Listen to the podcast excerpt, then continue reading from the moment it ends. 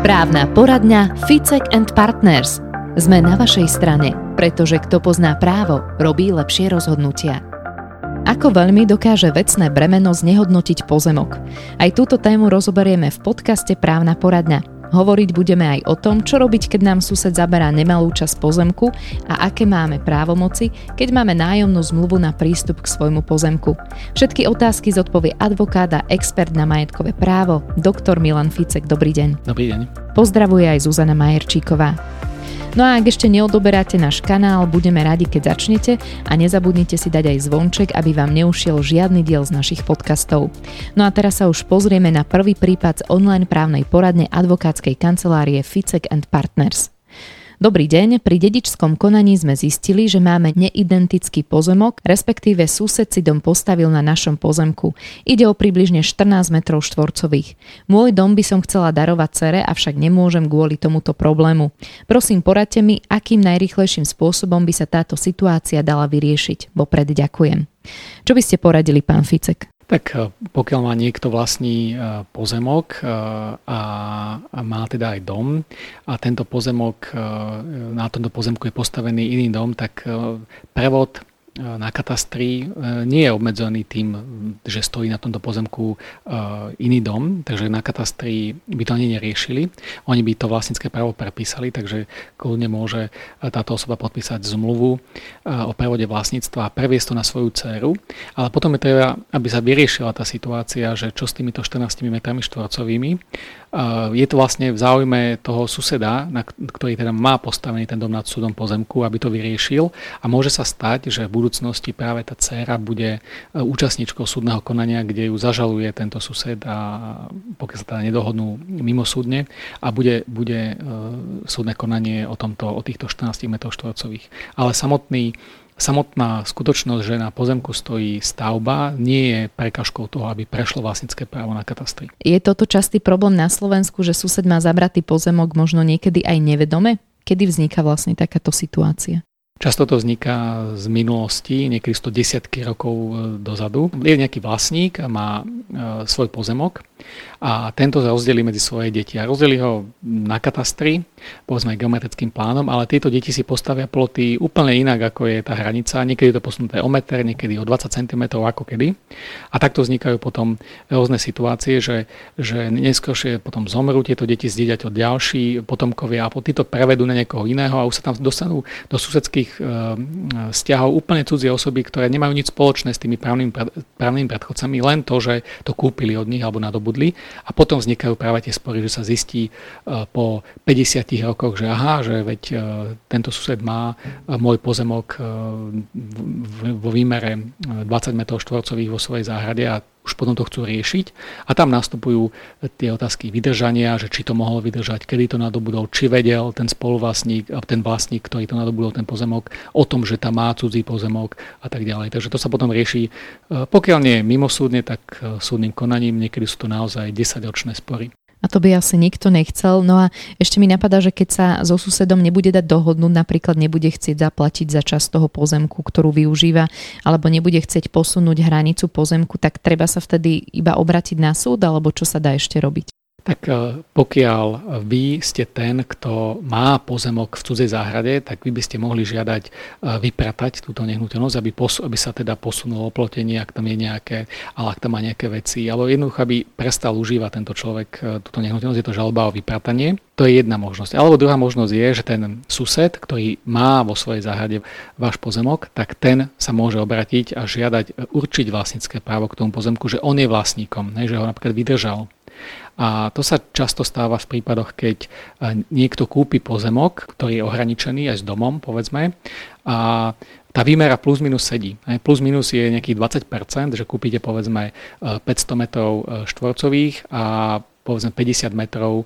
je cudzieho pozemku. Tak to sa toleruje a môže to byť považované za to, že by ste kúpili reálne ten pozemok aj ten cudzí a, alebo teda je to stále v tej, tej, v tej úrovni tých 20% a môžete žiadať, alebo mohli by ste podať návrh na súd na určenie vlastníckého práva. A to sa potom, to sú tie spory, ktoré nakoniec potom vedú niekoľko, trvajú niekoľko rokov.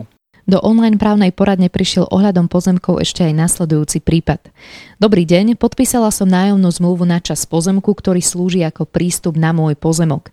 Majiteľ tento pozemok neskôr daroval, pričom nových vlastníkov neoboznámil s touto skutočnosťou. Platí aj naďalej táto nájomná zmluva? Ako je to, pán Ficek, s platnosťou takejto zmluvy? Tak táto zmluva pokračuje a e, prenajímateľ vlastne vstupuje do práv toho svojho právneho predchodcu. Platí, že takúto zmluvu môže vypovedať e, nájomca, pokiaľ ide o nehnuteľnosť. A keď je k nášmu pozemku prístup zo susedovho pozemku, je dobre o tom spísať zmluvu s nejakými presnými podmienkami, aby sme tento prístup mali zabezpečený, alebo či to nie je potrebné? E, určite je to vhodné, aby ste mali to nejakým spôsobom podložené a najlepšie je to mať aj zapísané v katastri formou vecného bremena.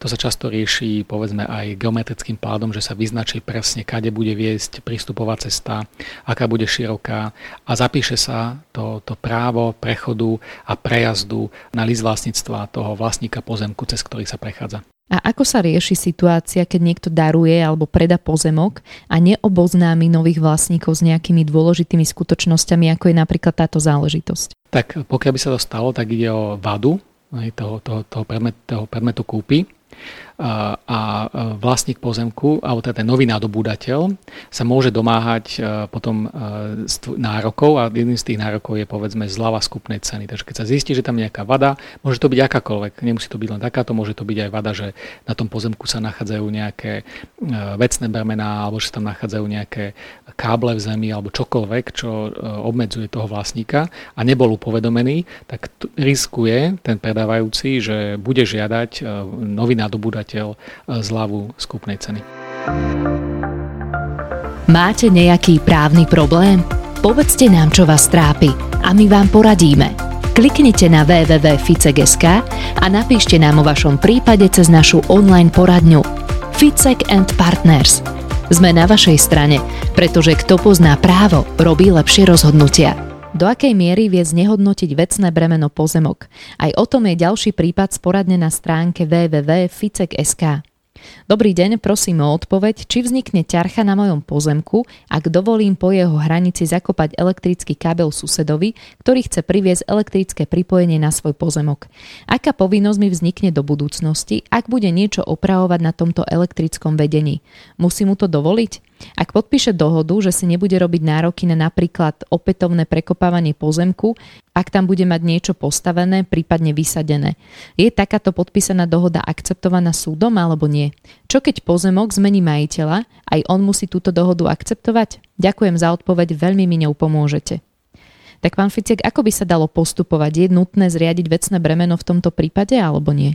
Tak eh, podľa otázky chce ten kábel zakopať na hranici pozemkov, takže buď teda priamo presne v strede alebo povedzme niekde blízko e, toho susedného pozemku. E, ja by som, pokiaľ to nie je nutné, odporúčal tomu klientovi nedávať súhlas na to, aby sa ten kábel dával na hranicu pozemkov, pretože v súvislosti s tými elektrickými káblami vznikajú aj ochranné pásma a tie ochranné pásma potom obmedzujú toho vlastníka v tom, že nemôže tam napríklad niečo postaviť, nemôže tam pestovať určité rastliny, hej, alebo povedzme stromy, alebo nejakým spôsobom uh, ho to bude obmedzovať. Takže pokiaľ kábel je taká vec, alebo elektrické vedenie je taká vec, že sa dá tiahnuť uh, hocikade, hoci ktorým smerom, a, a ten sused, ak teda chce si e, natiahnuť k svojmu pozemku nejaký, nejaký elektrický kábel, tak si to môže urobiť e, na svojom pozemku. Pokiaľ by spísali o tom nejakú písomnú dohodu, tak stále e, bude nejakým spôsobom obmedzený. A teraz ten nový vlastník, aby sa tá nehnuteľnosť predala, prišiel by tam nový vlastník,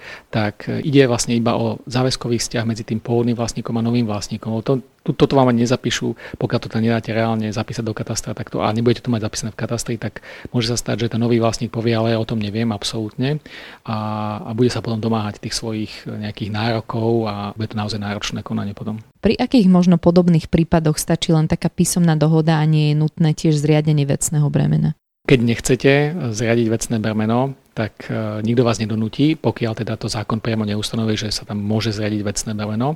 To je v prípadoch, e, ja neviem, keď máte na svojom pozemku stavbu a chcete mať e, prístup, tak zo zákona je možné žiadať zriadiť vecné bremeno, ale inak ten sused vás nedonúti viesť cez váš pozemok elektrické vedenie, či už vzduchom alebo, alebo zemou. Musíte s tým súhlasiť. A vy keď sa rozhodnete s tým súhlasiť, môžete. Môžete sa dohodnúť dokonca aj na finančnej náhrade za takéto zriadenie takéhoto elektrického kábla.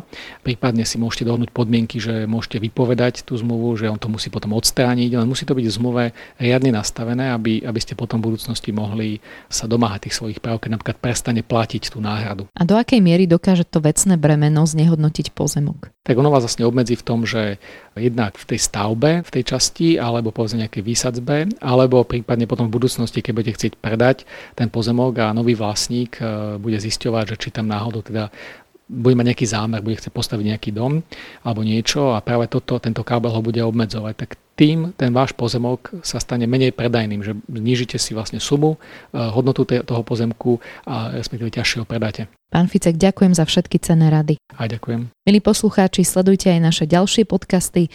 Venovali sme sa už bezpodielovému a podielovému spoluvlastníctvu, susedským sporom či kúpnej zmluve. Možno sa v nich nájdete aj vy a tak vám pomôžeme. Právna poradňa Ficek and Partners. Sme na vašej strane, pretože kto pozná právo, robí lepšie rozhodnutia. www.ficek.sk